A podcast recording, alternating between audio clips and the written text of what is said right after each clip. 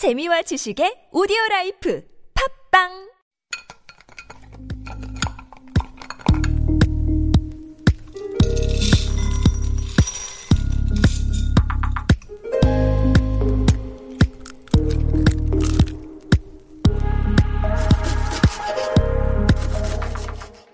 Hello, hello. My name is Matthew Chung. Welcome back to Super Radio. This is Korean Delicacy on TBS EFM 101.3. I've been a chef now for over 12 years, cooking all around the world. And Korean Delicacy is all about the most delicious things to come out of Korea. We're joined again once more by Chef Matt Blessy. He's managed some of the city's best restaurants, from Michelin Fine Dining to Seoul's top pizza shop. But today, we're hanging up our chef's coats and talking about home cooking, specifically dinner parties. Welcome back. Thank you, and thank you for the generous intro. It's true, right? Uh, hopefully, it's true. Listeners might have to fact check me later, but uh, I'm pretty sure, I'm pretty certain that it's all true. So we're talking dinner party today, Yeah. which is something that's uncommon here in Korea. Would uh, you'd say, but it's something that we that, that we do a fair amount at our own homes. Yeah, I think honestly, I, I've I've um, I've kind of gravitated towards the dinner party. It's my new club. I don't I don't go to the club anymore. Mm-hmm. Yeah, no, no, absolutely. This is something that It's all about I the think, dinner party. Right. I think it's something that happens more and more as you get older. It's um and I think it's something that you start to see more and more in Korea, especially for people around our age, like early 30s and older. Uh, my, so you you've moved recently. My sister just moved recently. Um, I moved into my place a couple years ago, and one thing I've noticed in uh, when it, when it comes to looking at Korean furniture is that you're starting to see larger dinner tables and kind of furniture that's more cohesive and that's more conducive to you know gathering at home, even Yeah. though that's not necessarily something that's been the norm. So let's talk about just the basics of dinner party. Like, how would you define the basic dinner party? Um, I mean, generally, I think for me, the most important thing about dinner party is the company that you're with. So whether it's friends or or um or, or family, loved ones, um, making sure you're there with good people. Uh, I think the the second one it w- would just be having dinner. Right. So, I mean, for our Korean listeners out there who've never had a dinner party, just think of your average, uh, was it Lunar New Year or Chuseok gathering? That in itself is a dinner party. It's family gathering together for a meal at home. Yeah, except maybe you don't need a reason. Right. Yeah. And maybe it doesn't have to be a traditional food. It can just be whatever you want to eat.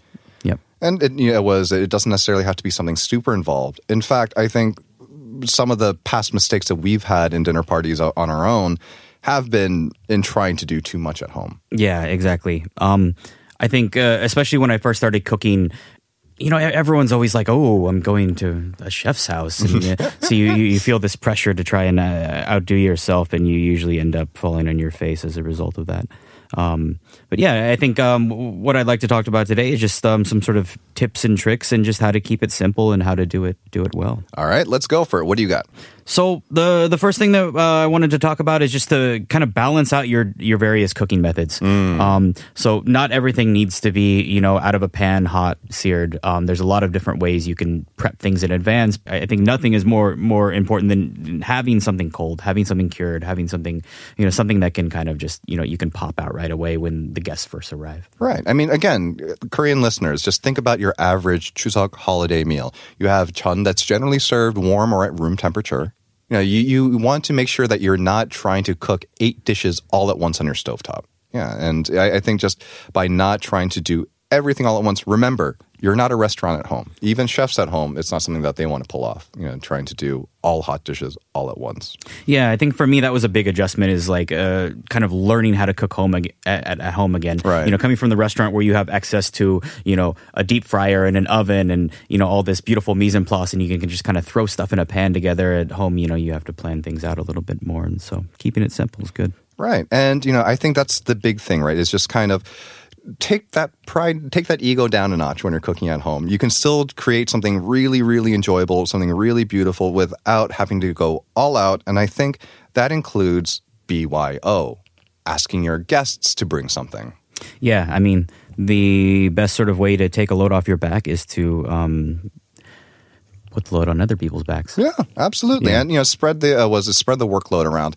And again, that's not asking your guest to show up at 6 a.m. to, uh, to, to prep with you, but it maybe could just be as simple as, hey, can you bring dessert?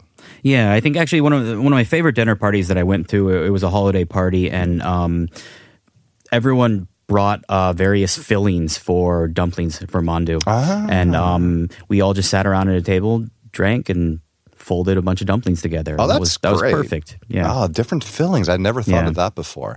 So it's like, yeah, it's kind of like a potluck, but you all, but at the same time, you're also all creating something together. That's Yeah. something cool. I have to remember that one. We also once, uh, when we moved into our house, we had a dinner party. Mm-hmm. Uh, we had no gas yet, uh, and we had no oven, and uh, so we were trying to think, okay, how can we do this? And we had a waffle iron. I think was the only cooking implement that we had in our house, Ah. and so we just asked people to bring stuff that we could throw into our waffle iron, and it ended up being fun and goofy, and um, I think people enjoyed themselves. I think that's a good point. I think I think uh, in terms of just like uh, surrounding everything around a one cooking method. Like uh, one, uh, we did a similar thing uh, back way back when when I was uh, in the U.S. in culinary school. We uh, we had our you know big barbecue smoker out, and people Yeah. just brought things to throw into the smoker. So Oh, we, that's we- yeah we threw like wheels of brie in there. We even threw like how do like ramyeon, like the the the dried Yeah, uh, yeah. ramen uh, was it like um, noodle discs. Yeah, we smoked smoked, it it. And I don't know what we expected. It was just smoky ramyun, but hey, it was delicious. And you know what? That was towards the end of the evening where it had been a very long night. And you know, No, we- you start discovering yeah, things. we Yeah. absolutely. We smoked an entire blueberry pie. That wasn't great. Alrighty, so what do we got next? Uh, so another big thing is just to plan and organize. Um, I actually write things down. Um, I write a list of the groceries I'll need, and then I even write a list of the dishes and the various garnishes, and um, e- even you know, sort of the order that things may come out uh, is often helpful as well, especially if you're doing something big like Thanksgiving or yeah. Yeah, and you know, the more you can kind of plan out, then uh, plan out everything and just get everything prepared, then the more you can enjoy yourself in the moment too. And I think that's something that's very important. Yeah, I think you really have to enjoy yourself uh, at a dinner party. That's like the main objective, right? If you're sweating in the back of the kitchen and while all your guests are out there having fun, um, you know, maybe that's not the best experience. Yeah. And to kind of uh, piggyback on that as well, in terms of like taking that stress level down for the host, is to cook things you've cooked before. Yeah, definitely. It's not it's not the time to maybe, you know, try a brand new recipe. That's um, when you're cooking for your loved one who will forgive you. Mm-hmm. Um, but uh, yeah. So, what do you think our final rule would be? Um, I think just like we were saying before, is just uh, have fun of it, have fun with it. Um, you know, most people like food. Right. most people will appreciate the effort. Right. I mean, listeners, you know, these are two, this is two chefs talking right now, but truly, like your average dinner party, a lot of people are buying pre-made things. A lot of people might even be getting one or two delivery items, and there's really no shame in that. And that's that's not me being placating. I'm saying that if I didn't enjoy being in the kitchen for you know the entire day. That that's probably something that I would do as well, and that is something I have done in the past when I felt a little lazy or when I just was a little tight on time, because ultimately it's about like you said, you opened this uh, you opened up this episode when you asked what the definition of a dinner party was. You started with the people. Yeah, exactly. And that's the most important part. yeah. Alrighty, so we have a little bit of time left. Let's go over some uh, kind of like dinner party standards that you like to keep up your sleeve uh, when you're when you're you know getting gathering people around. You know, people will have certain kind of like trademarks or things that they go back to. Yeah, so I, I, I saw this um, uh, online. There was a chef who, who does this kind of thing with compound butters. And so he'll basically take butter, spread it out on a big slate on the table, room temperature butter, and then just kind of uh, lace it and pepper it with uh, various herbs, edible flowers, um, you know, maybe even um, spices as well. Sure. Um, it's a really good way to use um, any leftover herbs that you may have uh, on your dish, um, uh, you know, for other dishes, uh, and it's a good way to kind of raid your spice cupboard uh, and throw some things on there. And it turns out really pretty, and all you need to do is buy a good piece of bread to go with it. Um, and it's it's uh, I think people have fun. Sure, and you know, and for listeners too, like this, we're not expecting you to, you know, to have, you know, say fresh thyme on hand. But this is a really good way to use anytime you have a recipe that only calls for a little bit of it, and then you're looking at the you're you're at the supermarket. It's like, "Ah, is it really worth buying the buying this?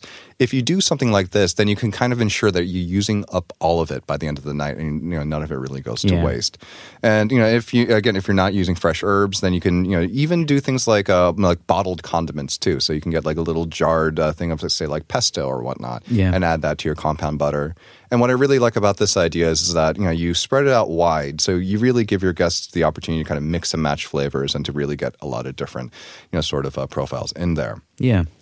All right. And then what about when it comes to the mains? How do you like to approach it? Uh, for the mains, I like to generally cook just a, a large protein, whether I'm roasting something or um, you know maybe poaching it off or even curing it. Um, just something a, a big sort of centerpiece for the table. Mm. Um, and with that, I think uh, for me, what's the most fun is is is sort of when you're interacting with your food. Right. You know, I think a lot of people think of dinner parties as being you know this extravagant event where everything is plated and uh, you Oh, have God, courses and all of that. But I, I think it's really more fun when when when you're you know building your own taco or um, you know putting together your own little sandwich or your perfect you know tartine or Mm-hmm. something like that. Yeah. Yeah, because I mean, the last thing that anyone wants to do is to just like cook off 13 steaks to like different donenesses, right? Yeah. No one is really going to want to do that unless if you have, you know, staff in your own home, and that's on a whole different level. Yeah, I think it also allows your guests to eat how they like. You know, maybe you have guests who have different tolerances for heat or different tolerances for salt, and this is sort of a way where everyone can be happy. Sure, sure.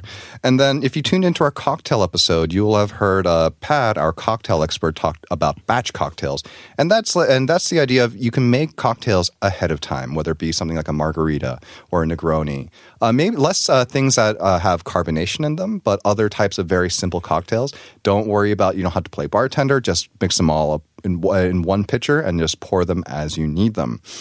And then finally, dessert. I think, and I think dessert is the easiest to impress with the minim, most you know, minimal amount of effort.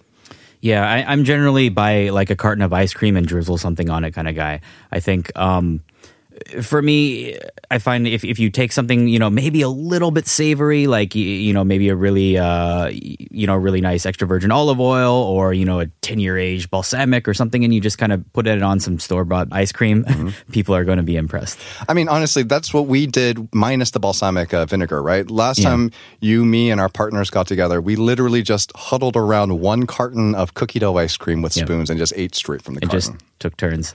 I, I would say the the one thing that it does prevent your guests from doing is just eating that carton with like you know the no abandon and shame that they would normally at home. But, Sure. um, but it keeps it civil. Fantastic. Well, that's all our time. Thank you again, Matt, for joining us today. Thank you. And thank you for listening to Korean Delicacy on Super Radio. Check out our Instagram at Super Radio 101.3 and please send any episode requests to superradio101.3 at gmail.com. Thank you for tuning into TBS EFM. I'm your host, Matthew Chung, and I'm off to lunch.